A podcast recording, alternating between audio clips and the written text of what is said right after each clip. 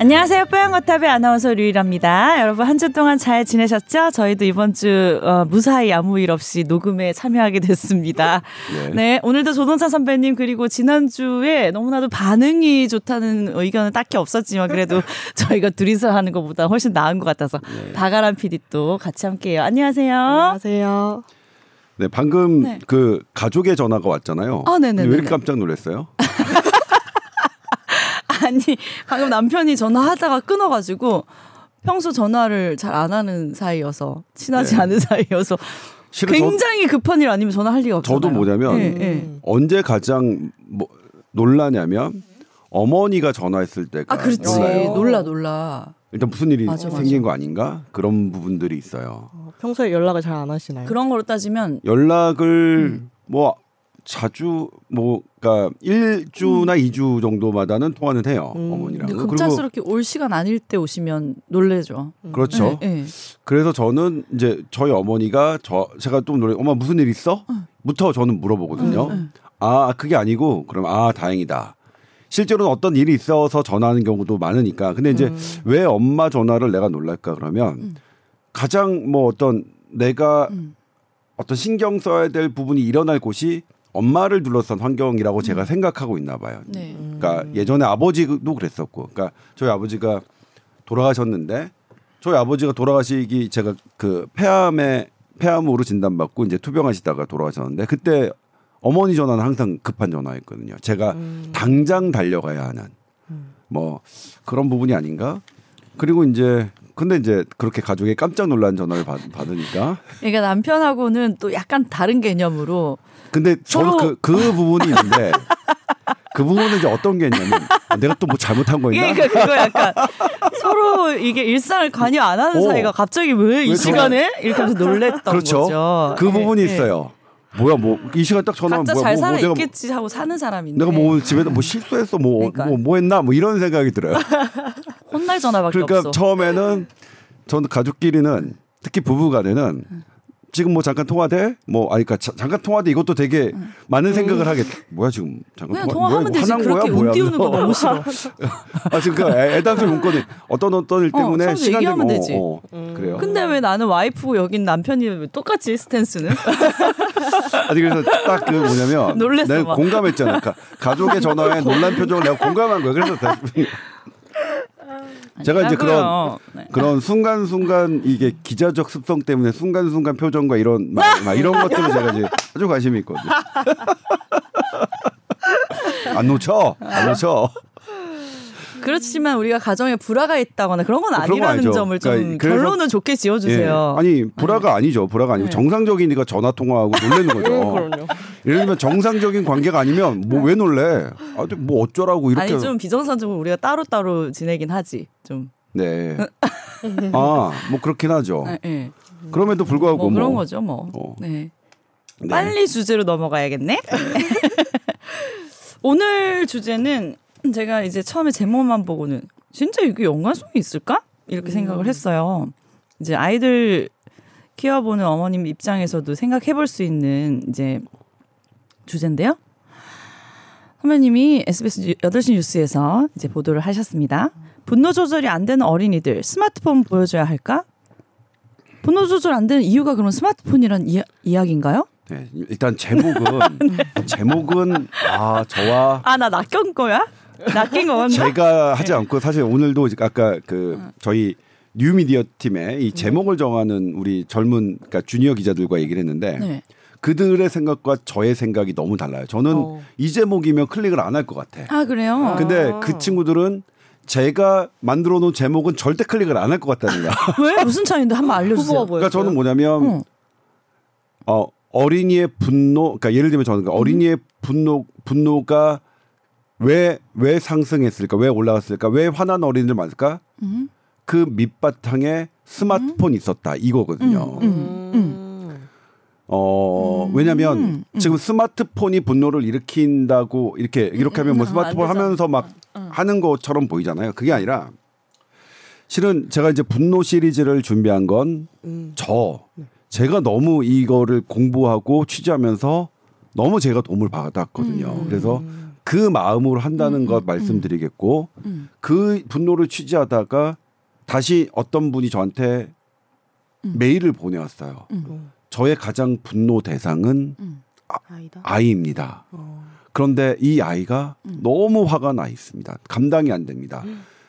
그래서 제가 지금 이거 뛰어들어서 봤더니 저도 몰랐던 것들이 이 나와 있는 거예요. 그래서 이 첫 편을 네. 이걸로 했고 그다음에 이 부분도 계속 그런 마음으로 그렇게 메일 보내주신 분의 고민을 해결해드리는 물론 그렇다고 현대의학이 다 갖춘 건 아니니까 고민이 예를 들면 어떤 무슨 오은영 박사님이 나오는 것처럼 짜잔 프로그램 하나에 해결되는 그런 건 아니겠지만 그래도 그 고민을 해결하는 마음으로 취재를 하고 있고요. 그래서 이제 그런 일련의 일인데 그 우리 박아란 PD가 몇 년생이죠? 저 02년생입니다. 그러면은 2009년 정도에 스마트폰이 상용화됐으니까 네. 한 7살부터는 있었지만 이렇게 아이들한테 주진 않았겠지 그때는? 그때 스마트폰이 있었고 그 전에는 다른 디스플레이가 있었죠. TV나 게임기. 뭐죠? 저는 중간에 다른 것도 있어요. 중간에 무슨 해가지고 보여주는 거 있잖아요. 동영상만 남아서. 저도 뭐냐면 엄청나게 보여줬어요. 뽀로로. 왜냐면 뽀로로를 봐야 우리 애들 세대는 대통령이니까 정말 대통령. 인기 많아 또 바뀌더라고. 정말 그다음에 무슨 기차 있잖아요. 칙칙 폭폭 나오는 무슨 기차. 타요 뭐 이런 거. 네. 뭐 그런 것들 그게 저를 덜 힘들게 하니까 그리고 뭐냐면 사실 뭐 저는 그걸 너무 죄책감 갖자는 게 아니라 부모가 덜 힘들어야 일단 살아야 돼요. 부모가 살아야 돼. 부모가 살고 애도 사는 거지. 부모가 난 너를 위해서 다 참았어. 절대 안 좋습니다. 아이한테도 안 좋아요. 네. 그러니까 참는 게 아니에요. 부모부터 살아야 돼. 우리 위급할 때 비행기가 하거나 배 안에서 뭐 할 때 첫 번째가 뭐죠? 엄마, 부모부터 살아라 이거죠. 그래야 애가 살 수 있는 확률이 있는 거예요. 부모가 죽으면 애는 100% 죽습니다. 그럼 막 자동차 아이부터 보여주세요. 네 그런 것도 사실은 그렇게 하면 안 되는 건가요? 하면 안 되는 건 아니지만 논란이 있지. 어떤 거요? 초보 운전 붙이듯이 네. 아이부터 구해주세요. 뭐 이런 거 있잖아요. 그 패러디가 저는 나부터 구해주세요. 이런 것도 있어요. 뭐 어린 여성과 약자를 먼저 구하는 건 그 의미는 뭐냐면 일단 어떤 동일한 게 있을 때 성인은 스스로 그것을 어려움을 나올 때가 있잖아요. 네. 근데 아이는 없으니까 도와줄 사람이면 아이와 여성을 도와주는 게 맞아요. 근데 비행기가 추락하고 나는 거는 도와줄 사람이 누구나 다 피해자가 되는 상황이잖아요. 그럴 때 그러면 아이를 도와주지 않으면 어떻게 되죠? 아이를 도와줄 사람이 없는 것 자체가 그냥 아이는 100%예요. 그러니까 보호자부터 무조건 살아야 아이가 살아날 가능성이 있는 거예요. 그렇기 때문에 산소 마스크도 누가 먼저 껴요? 보호자가 먼저 끼라고 하는 거예요. 네. 이 아이 가엾다고 하니까 당신이 살아야 아이가 사니까. 그런 측면에서 저는 그러니까 우리 죄책감 갚자 이걸로 접근한 건 아닙니다. 예, 우리 아니에요. 저도 그랬어요. 저도 스마트폰 보여주고 뭐 동영상 보여주고 TV 막 틀어주고 그랬단 말이에요. 그랬는데 근데 제가 이제 이제 다시 돌아가면 네. 지금 전 세계 분노 지수가 올라가고 있습니다. 점점점. 그리고 2010년대를 중심으로 쭉 다시 올라가요. 그런 통계가 있어요? 네. 오, 신기하다. 이게 이제 글로벌 뭐 갤럽에서 하는 막 인덱스예요. 뭐 네거티브 익스페리언스 인덱스 그다음에 거기 앵거도 있고 막 그래요. 여러 가지가. 네. 근데 각국의 분노 조절, 충동 조절 장애가 또 늘고 있어요. 아이 특히 10대에서. 그리고 요즘에 그러니까 어린이는 분노를 성의가 다르죠. 분노 표현이 뭐 좀 다르죠. 달라서 하지만 화난 행동이 있거든요. 그러니까 그러니까 애들은 주로 지어짜죠, 뭐 애들은. 네, 뭐 짜증 내거나 뭐하거나 그런 것들이 있죠. 점점 늘어요. 그래, 점점 늘어. 근데 이게 전 세계적인 현상이에요. 그러면 여기에 무엇이 있을까, 무엇과 관련될까를 학자들이 들여다보기 시작한 거예요. 언제부터? 2010년부터 보니까 이 연구가 지금 류이라 이게 진짜 그래요, 그랬지만. 네. 들여다보니까 10년이 넘었어요. 이미. 왜 들여다봤냐면 분노의 반대말이 뭐라고 생각해요? 분노의 반대? 화내는 거에 반대말. 어? 그냥 자유롭게. 저도 틀렸어요. 저도 몰랐어요. 아, 분노의 반대. 나는 용서? 아니, 용서. 나는 안정. 네. 뭐 인내 있을 수 있고 용서. 네. 뭐 그것도 있을 수 있고 안정. 예. 그런데 학자들은 뭐라고 하냐면 분노의 반대말을 공감이라고 얘기해요. 공감. 오. 서로 공감이 안 이루어졌을 때 인간관계에서 화가 난다는 거예요. 제일 중요하다. 인간과 사회관계도 진짜 내가, 제일 중요하다. 공감. 내가 그러니까 이건 생각. 제 말이 아닙니다. 이걸 갖고 이제 뭐냐면 사실 난 동의할 수 없어 막 그래서 아니 이게 동의고 그게 아니라요. 이건 이 분노 학자들이 하는 말이야. 학자들이 결론내는 거라서 갑자기 너무 동의되는데. 네. 그래서 내가 분노가 없는 거야. 나 화가 없잖아. 모든 사람들 말에 다 공감하거든. 뭐 그래요. 아무튼 그렇습니다. 맞는 말 같아요. 네, 그래서요. 그러니까 생각해 보면 제가 나는 언제 우리가 화난 보면 무시당했을 때예요. 무시당했을 때 무시당한 거 뭐냐면. 상대방이 사회가 나를 못 알아준 거야. 공감을 내가 못 얻은 거야. 그러니까 어떻게 해요? 억울하지. 그러니까 이 분노에 깔고 있는 거는 무시와 억울함이거든요. 무시와 억울함은 내가 공감받지 못했던 거고 똑같이 내가 상대방을 공감해 주지 못할 때 그 상대방은 내 자식 마찬가지고요. 예, 어머니 마찬가지고요. 그렇다는 거야. 저는 이 포인트가 너무 진짜로 왔어요. 제가 틀렸다고 그랬죠. 저는 예를 들면 분노의 반대말은 용서 아니면 포기라고 생각했어요. 포기, 제끼는 거, 뭐 제껴버리지 뭐 이렇게 하나의 제가 할 때. 근데 그건 하나의 그러니까 분노의 폭발을 예방하는 방법의 회피는. 아, 네. 근데 진짜 본질적인 분노의 반대말은 공감이라는 거예요. 너무 전 탁 쳤어요. 이거 제가 거듭 말씀드리지만. 조동찬의 말이 아닙니다. 학자들이 조동찬이 이런 훌륭한 말을 할 수 없나요? 뭐, 전달하는 기관이 조동찬이 뭘? 그러니까 내가 그렇게 생각하는데 어떻게 그걸 기사화해요? 조동찬 그냥 이게 기자일 뿐인데 전달하는 사람인데. 그래서 여기에 주목한 거예요. 과연 이 우리가 보여주는 것, 기계가 보여주는 것이 어떻게 어떤 그 공감 능력에 영향을 미칠까? 왜냐 옛날에는 어떻게 했어요. 그게 없을 땐 저희 어머님 아버님 세대는 애가 보채면 우르르 깎고 이랬죠. 어르고 달랜다는 표현으로 계속 했었죠. 네. 그런데 지금은 그럴 때 보여주죠. 그 차이를 느꼈던 거예요. 이 학자들은. 옛날과 분명히 아이들이 그러니까 뭐냐면 분노가 점점 늘고 있는 거예요. 10대 때의 분노. 어린아이들의 분노 그리고 성인의 분노감이 늘어나는 건 분명히 원인이 그 더 밑에서 있을 수 있겠다. 그래서 3살에서 5살 사이의 어린이요. 3살에서 5살이면 말 못하는 아이들이죠.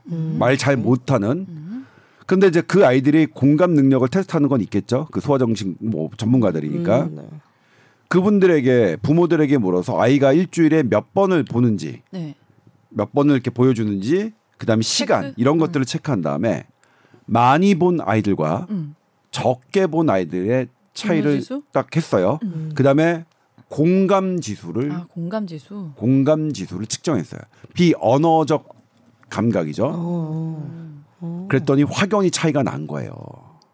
그게 2010 아까 그게 논문으로 발표돼서 미국에서는 지금 논란이 있는데 스마트폰 학교에서 뺏고 막 그러잖아요. 하지 말아라. 네. 하는 게 그런 연구를 바탕으로 한 거더라고요. 보니까. 그냥 한 게 아니에요. 아이들 교육을 위해서 이걸 뺏고 친구들끼리 서로 눈 마주보고 해야 된다는 거예요. 그러니까 뭐냐면 지금 그러니까 유이라 아나운서가 이 기사를 보더니 뭐 안 그런 것 같은데 이거는 뭐냐면 지금 당장은 모르지만 이 연구는 언제라고요? 3살부터. 그리고 이것도 연구가 3살부터가 가능하니까 그렇지 아기 때부터는 돌 이럴 때는 더 클 거라고 생각을 해요. 그때의 눈맞이지. 왜냐하면 이거는 유명한 연구가 있는데 아픈 아이들은 어쩔 수 없이 중환자실에 있잖아요. 그럼 부모의 눈맞춤을 어른의 눈맞춤 훨씬 덜하겠죠. 그게 정서적인 차이가 그러니까 사춘기가 됐을 때 나타난다는 연구도 있어요. 그러니까 사실은 더 중요해요. 그러니까 그 소화를 하시는 분들은 우리가 애들이 말 못하면은 말 못할 땐 기억 못하니까 그때는 그냥 대충 보고 기억할 때 내가 어떻게 휴식하고 이렇게 잘 봐야지 이렇게 말씀하시잖아요. 네. 근데 저희도 그랬어요. 근데 소화를 전공하신 분은 정반대로 얘기합니다. 오히려 기억 못할 때가 더 중요하다고 말씀하세요. 그리고 그때 저한테 보여주셨던 연구가 그 중환자실 연구였어요. 그래서 지금도 이거 다시 돌이켜보면 3에서 5세 우리가 어렸을 때 아기들은 연구를 하기가 어려워서 연구가 가능한 나이가 3살이라서 그랬겠지 해보면 똑같은 차이 혹은 더 큰 차이가 났을 수 있다.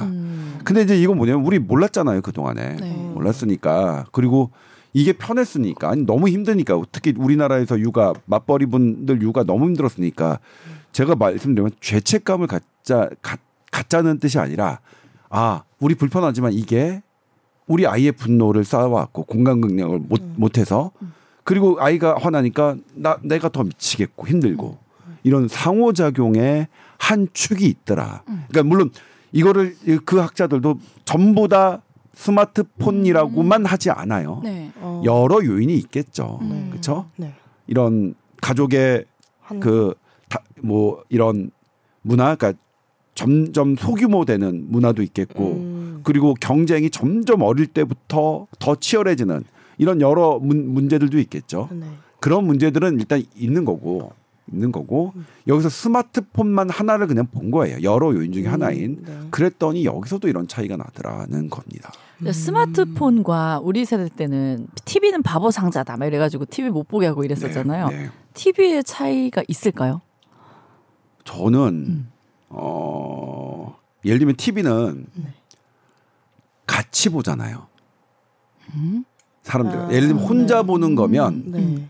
저는 TV나 스마트폰이나 무슨 다 다를 게 없는데 그러니까 같이 보는 것. 그러니까 스마트폰을 같이 본다면 예를 들면 얘가 딱 보고 좋아하면 그 사람의 상호작용을 느끼는 거잖아요. 영화 같이 보고 이제 그렇죠. 뭐 영화 같이 나누고 것처럼, 이렇게 하듯이. 것처럼. 같이 본다면 그러니까 스마트폰도 모두 우리 같이 본다면 사실 같이 볼 때 옆 사람 되게 많이 신경 쓰잖아요. 우리 얘는 울어? 아, 나 슬픈데 얘한테 좀 쪽팔린 거.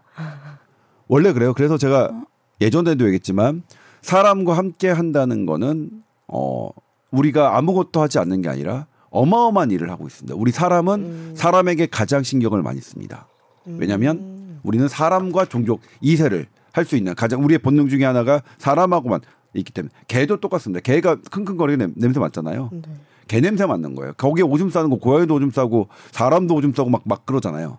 그런데 그렇대요. 예, 진화론적으로. 근데 아무튼 그럴 것 같아요. TV 그러니까 혼자 본다면 그러니까 이게 뭐냐면 사람이 주는 그런 디테일을 아직 기계가 못 따라가는 거죠.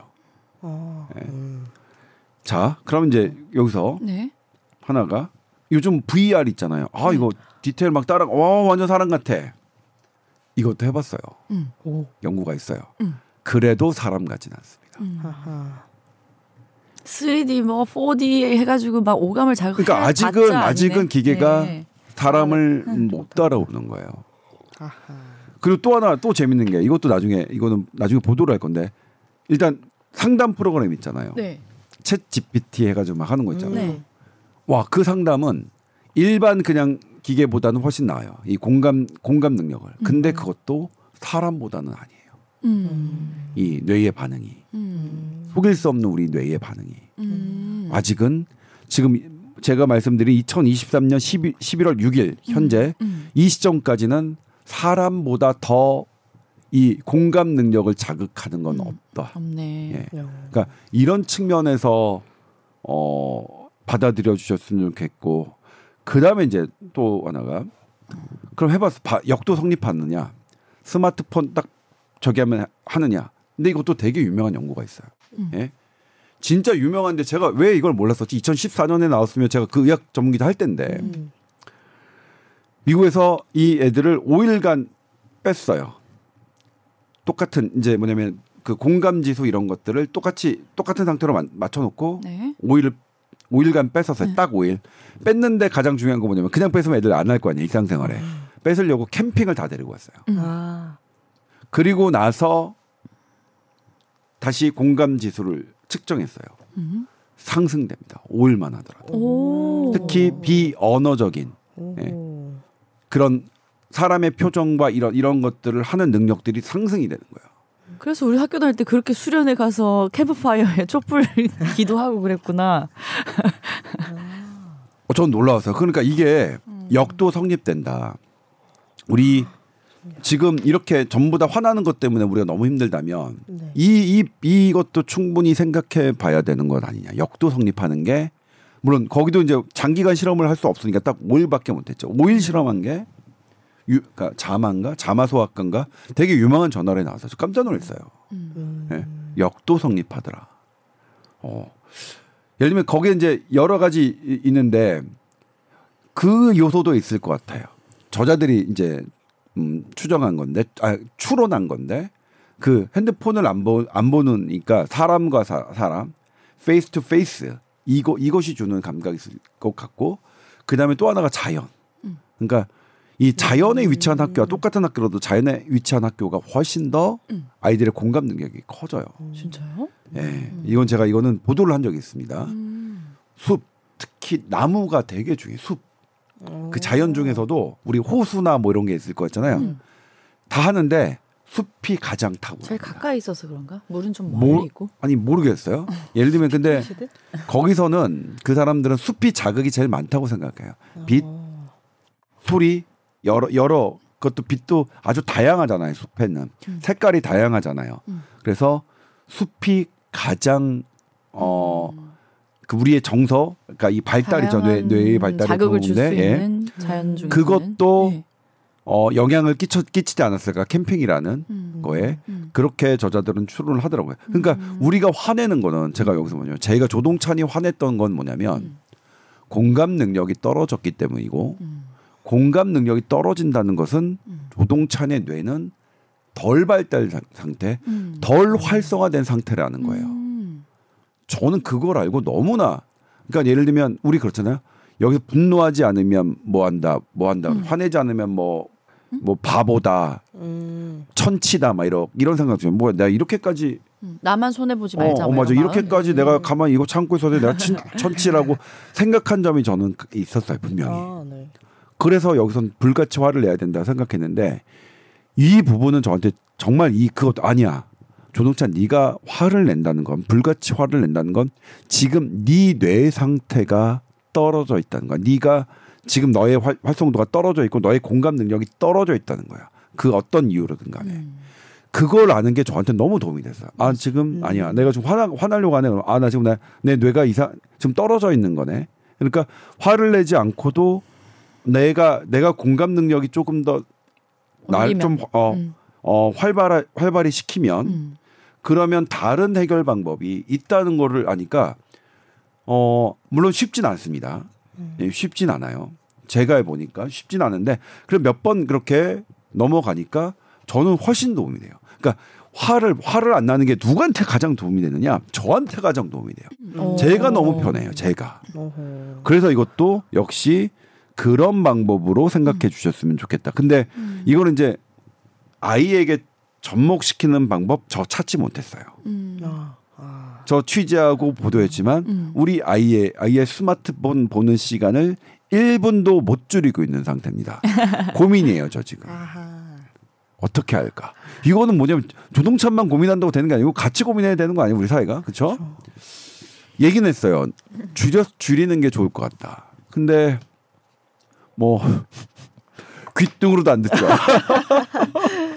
스마트폰으로 근데 이제 사춘기 정도 지나면 이제 영유아는 이거를 이제 TV 보듯이 고립돼서 그 세계에 빠져보는 것 때문에 이제 공감 능력이 퇴할 수 있지만 사춘기 이후는 또 이걸로 네트워크 형성하고 또 릴레이션십 만들고 하는 역할도 하기 때문에 또 역할이 달라질 수 있을 것 같은데요. 그렇죠. 네. 그러니까 이게 이제 장점 모든 게 이게 이제 많은 학생들이 우리가 상용화된 건 이것이 갖고 있는 어마어마한 장점 때문이겠죠. 그렇게 정보를 사실 이 스마트폰으로 갖고 있는 이 정보, 그러니까 친구들과의 그러니까 그리고 지식인들과의 자기가 모르면 떨어지는 그렇죠. 거는 또 안 되는 거잖아요. 근데 가장 큰 단점은 이것도 제가 논문으로 확인했는데 이런 SNS들은 이 중독성, 이 사용자들을 중독하기 위함으로 이 카테고리가 정해져 있는 거예요. 그러니까 이거 우리가 지식을 공유하고 하는 것도 공짜는 아니다. 그리고 그런 장점이 있지만 그럼에도 불구하고 우리의 분노지수, 우리 어린이의 분노지수를 높이고 있는 한 원인으로 학계가 보고 있다는 것은 분명히 다시 생각해 볼 필요가 있을 것 같아요. 저는 그리고 제가 예전에는 뭐 지금도 하죠. 페이스북, 인스타, 트위터 계정도 있나 모르겠는데 트위터는 아예 안 했고요. 트위터는 알아봤어요. 그냥 제가 좋아하는 성향만 아주 노골적으로 내 편만 이렇게 노골적으로 하는 걸 저는 처음부터 알아봤어요. 그래서 제일 먼저 끄는 게 트위터예요. 왜냐하면 제가 어떤 의견을 냈습니다. 그때 어떤 거였더라? 아마 대구에 2009년에 있었던 대구의 5세 아이 장중첩증 아이가 병원을 옮기다가 다른 병원에서 수술받고 죽은 사건을 그랬어요. 네. 거기다가 이렇게 기본적인 뭐냐면 의사는 어쨌거나 환자를 마지노선에서 봐야 되는 마음이 있어야 되는데 그 마음이 아쉽다는 글을 남겼어요. 네. 제 쪽에서는 막 팔로우 뭐 이게 뭐 엄청났죠. 아, 그래서 이게 반응이 좋다고 생각했는데 정반대에서 저 자식은 그러니까 비현실적으로 현실적으로 그게 뭐 마음만으로 가능하냐? 의사라는 놈이 저렇게 일반인처럼 얘기한다라고 다른 의사가 썼어요. 그게 더 폭발했어요. 아. 근데 저는 그걸 전혀 못 봤어요. 다른 사람이 동찬 너 그거 좀 조심해야 될 것 같아. 그거를 찍어서 저한테 보내주셔야 알겠어요. 그래서 그 알고리즘이 나와 다른 생각을 완전히 분리하는 그 알고리즘이라서 아예 끊었어요. 이건 너무 그러니까 나의 편협한 생각을 더 편협하게 만드는 뭐 지금 어떻게 보완됐는지는 모르겠어요. 저는 네. 그때 그래서 아예 안 했고 버블 효과. 예. 그리고 페이스북은 지금도 이제 아주 거의 안 하려고 하는데 보긴 해요. 보긴 하는데 이제 보는 것도 역시 페이스북의 알고리즘도 무서워요. 근데 페이스북의 알고리즘 페이스북에서 제가 찾아봤던 건 유튜브로 나오고 막 그러더라고요. 알고리즘이. 근데 이것 역시 저와 반대되는 생각을 이렇게 자주 보여주진 않아요. 그리고 이제 인스타그램은 그냥 인스타그램을 제가 올리는 거는 비정치 처음에는 막 이런 나의 기사 이런 것들 했는데 비정치적인 것도 그리고 일상도 뭐냐면 사람들이 봐서 부러워하지 않을 만한 그러니까 이거 약간 뉴트럴 그리고 이거 내가 직접 찍은 게 아니라 뭐 어디서 인용한 것 같은 뭐 이런 것들을 그냥 뭐 그냥 이런 식으로 아주 가끔 하는데 저는 지금은 처음에는 그 페이스북으로 주는 정보가 저는 되게 많다고 생각했는데 막상 끊어보니까 뭐 꼭 그렇지도 않더라고요. 저는 그러니까 예를 들면 제가 할 수 있는 영역에서 저는 사실 제일 많이 사용하는 게 구글인데 구글로도 제가 필요한 정보들을 접할 수 있고 옛날 사람 다만 이제 근데 왜냐면 예전에는 뭐냐면 제가 이제 이것도 저의 성향인데 저는 뭐가 딱 해결이 안 되면 계속 봐야 되는 거거든요. 아. 왜냐면 이제 날씨가 10시에 그러니까 확정된 건 모르겠지만 10시, 11시에 날씨에 따라서 이게 뭔가 달라져요.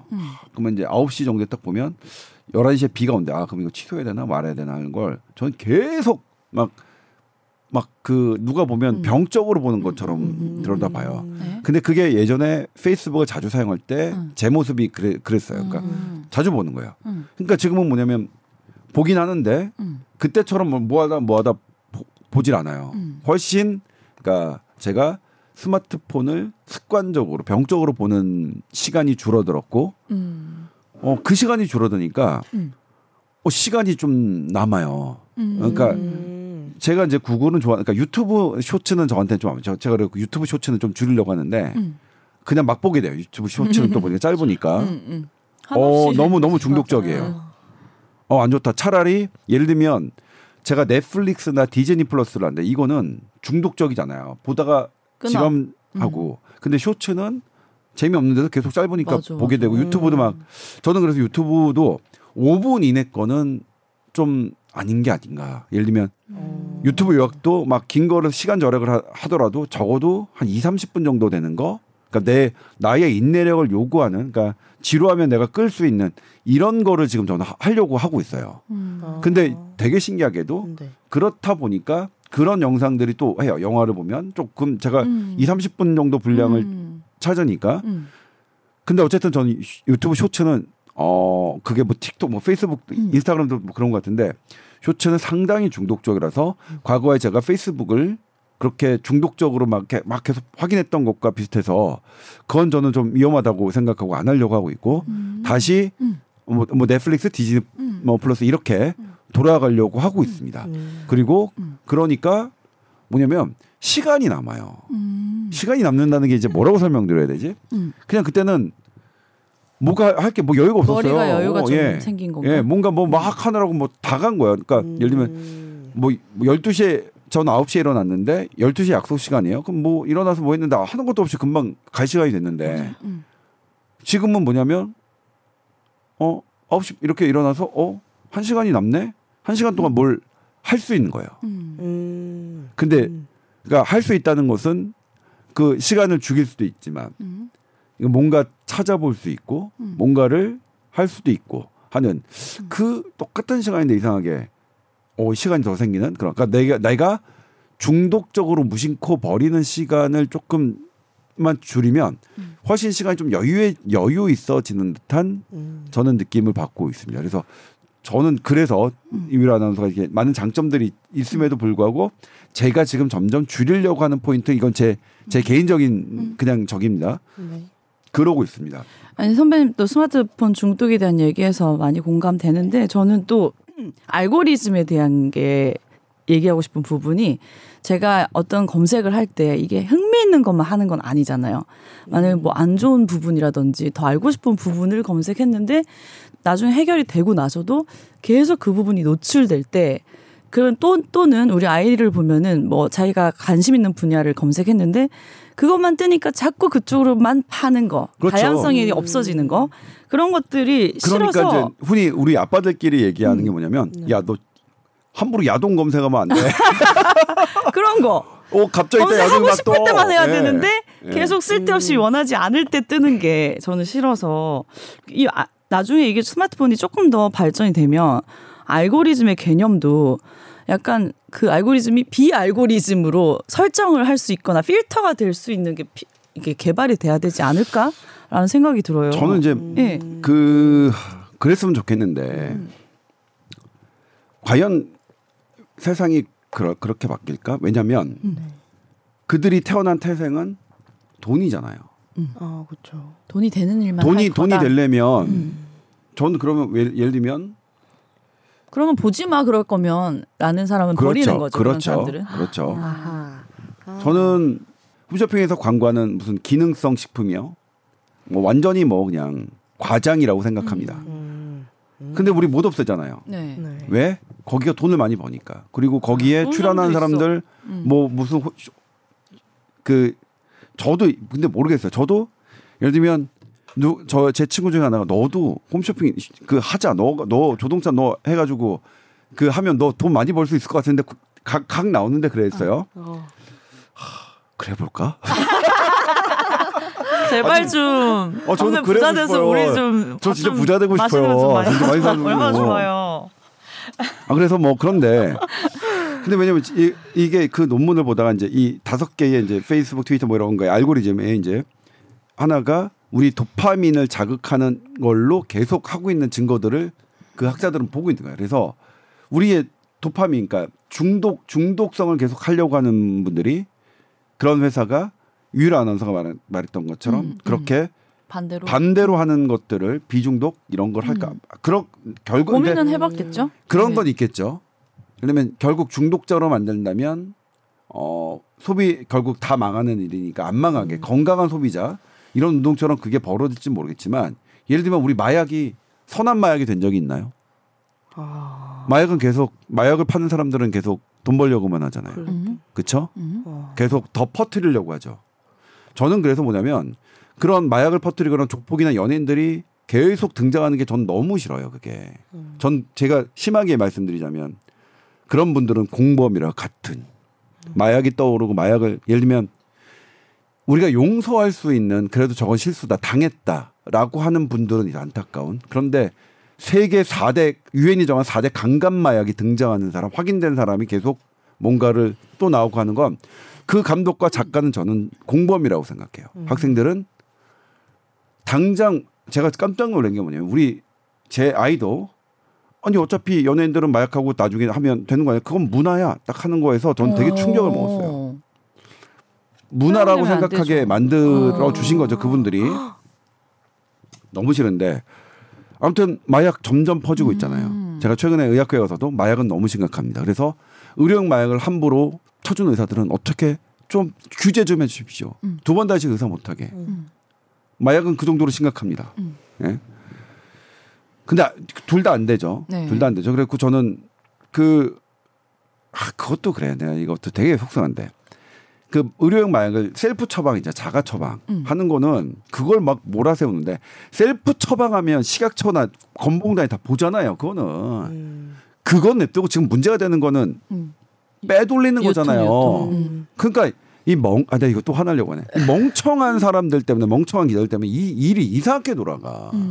현상에서는, 아니, 다 처방전에 드러나, 셀프 처방이든 뭐하든 간에 처방전으로 입력하는 사람은 뭐가 문제가 돼. 다 공개하는 건데, 잡으면 되지. 그런 거야. 뒷꽁무니로 빼는 게 지금 문제거든요. 뒷꽁무니로 돌리는 게. 뒷꽁무니로 빼는 거 잡아야 돼요. 기자분들. 그리고 이거 들으시는 국회 보좌관님들. 네. 아니에요. 셀프 처방에 힘 쓰지 마세요. 그거는 힘 안 들이고 시각처나 건보공단이 다 할 수 있어요. 그거는 빼돌리는 게 문제. 빼돌리는 거 갖고 이렇게 하는 거예요. 예? 지난번에 우리 했잖아요. 그 의사 하나가 프로포폴 잔뜩 박스채 집에다 빼돌린 거. 그거 셀프 처방이 아니라 빼돌린 거라고요. 그리고 환자들 다른 사람한테 준 거 아니에요. 제대로 된 우리 힘을 쓰려면 제대로 된 포인트에 씁시다. 힘을. 엄한데 기사 난다 뭐 한다 해서 막 해가지고 그런 거 쓰지 말고요. 예. 아무튼 요거는 또 잠시 와 욱했네. 아무튼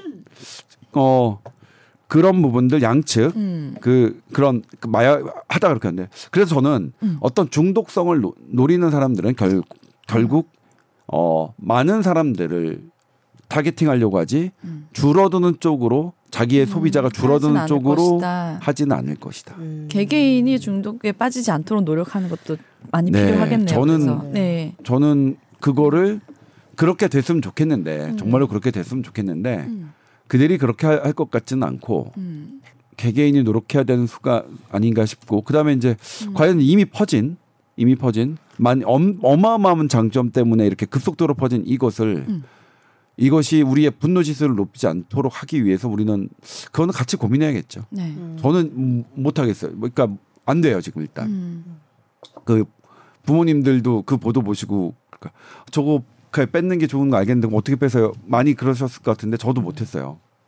근데 다만 이런 게 우리가 문제라는 건 같이 생각하고 있자. 그리고 지금 아이를 키우시는 엄마들 힘들면 보여주세요. 그래도 그래 힘들면 보여주세요. 100% 잘할 수 없어요. 네. 최대한 잘하는 거지. 네. 그런데 이거를 습관적으로 막 이렇게 하지는 말자. 그다음에 이제 또 하나 이제 이거는 다음번에 저희가 되게 준비하고 있는데 잠깐 부모가 갖고 있는 죄책감, 부모의 분노는 그대로 아이에게 전가된다는 거예요. 그러니까. 우리 아이가 건강하게 크려면 내가 건강해야 된다. 그러니까 아이와 가장 눈을 마주하고 하는 그런 포인트들에 대해서 애들 엄마 표정 네. 엄청 눈치 보고 읽어요. 네, 그러니까요. 그런 부분들에 대해서 지금 보도를 좀 준비하고 있는데 네. 그런 부분도 이제 취재가 마무리되면 네. 얘기하겠습니다. 그래서 말씀드리지만 뭐 이렇게 불편해요. 이것도 불편하지만. 그렇다고 죄책감을 가지지 말자. 우리 다 그랬으니까. 예. 그리고 일단 내가 사는 거는 되게 중요하다. 이걸 전제로 깔고 그럼에도 불구하고 우리가 이렇게 했던 것들이 우리의 지금 분노지수와 관계가 있더라. 아주 어렸을 때부터. 예, 그런 말씀으로 정리할 수 있겠습니다. 네. 분노 시리즈 굉장히 재미나네요. 역시 분노가 화가 많으신 기자님이 그렇죠. 이거 완전히 어프로치를 해서 그렇죠. 쓰니까 이게 네. 공감이 잘 되니까 기사 내용이 확 하고 잘 나오네. 완전 내 얘기거든. 완전 제 얘기는 뭐 역시 공감이 돼야 돼. 뭐. 근데 화내는 거라면 이게 둘째가라면 서러웠거든요. 그러니까. 근데 아무튼 그런 포인트 이게 제가 이거를 이 분노 시리즈는 처음부터 그랬어요. 아 이거는 내가 너무 힐링 받았는데 이걸 어떻게 전달해 드릴까 하는 마음. 그래서 되게 진심이었다는 것. 아, 예. 우리 박아란 PD가 이제 계약 기간이 거의 만료가 돼가고 있어요. 1, 2주밖에 안 남았는데. 오늘은 어땠나요? 함께한 소감? 오늘은 일단 저번에 분노에 대해서 얘기해 주신 것도 저 녹음하면서 너무 재밌게 들었었단 말이에요. 그 분노 교과서에 나와 있는 분노를 해결하는 방법. 근데 이번에 스마트폰에 관련된 거였잖아요. 네. 저도 초등학교 때부터 휴대폰이 있었으니까 그래도 저는 저 친구들에 비해서는 엄마가 되게 늦게 휴대폰을 사주셨어요. 몇 살? 한 초등학교 3학년? 근데 늦은 거구나. 그 전에 애들이 다 막 폴더폰이랑 스마트폰 이런 거 쓰고 있었는데 그래가지고 처음에 엄마한테 되게 왜 애들도 다 갖고 있는데 왜 나는 없어 이런 생각도 하면서 있었는데 그게 되게 감사했구나. 그러니까 좀 늦게 가져서 그래도 좀 좋은 영향을 받지 않았을까? 네. 이게 어렸을 때부터 그런 건 아니었으니까. 네. 그래서 되게 감사함을 느끼면서 들었습니다. 엄마도 많은 이제 흔들림이 있으셨을 거예요. 저는 우리 애가 안 듣겠죠? 네. 되게 일찍부터 보셨어요. 나도 중학교 때부터 정말. 사줘야지 결심했는데 우리 남편이 자기 술 마시고 옆에 잘 놀고 있으면 핸드폰 사줄게 해서 애들 땡깡 안 피우고 밤늦게까지 잘 있으니까 그때 초등학교 2학년 때가 바로 빡 사준 거야. 너무 화가 나서 그때 싸우고 그랬거든요. 네. 저는 이제 우리 애 뭐 뽀로로 제가 이제 왜냐면 어렸을 때는 제가 돌봐야 되는 시간이 있었거든요. 그러니까 주말 통째로 뭐 완전히 뭐 그냥 뽀로로 봐 다 보고 싶으면 다 보일게. 좋은 아빠, 좋은 아빠. 지금 뭐냐면 여행을 갔을 때도 우리 아이가 이제 아빠랑 여행을 가는 걸 좋다고 표현한 포인트가 본인이 뭐 보는 걸 전혀 터치를 안 했거든요. 왜냐면 그때 그래야 저도 편하니까. 아무튼 그래요. 그러니까 근데 그래도 저도 죄책감은 가지지 않으려고 해요. 몰랐으니까. 왜 나머지 것들에 최선을 다할 수 있는 순간에도 다 하고 있었으니까 어느 부모나 마찬가지잖아요. 네. 그렇습니다. 자, 다음 주도 함께 하는 거예요? 불러만 주신다. 네. 고정이야. 근데 2주 뒤면은 끝나 계약이. 어쨌든 끝나더라도 새로운 친구도 고정이라고 얘기해. 또 와도 돼. 불러주세요. 네. 자, SBS 보이스 뉴스 @gmail.com으로 궁금한 사연 또 보내주시면 답변해드립니다. 자, 오늘은 여기서 인사드리겠습니다. 말씀 감사합니다. 네, 고맙습니다. 감사합니다.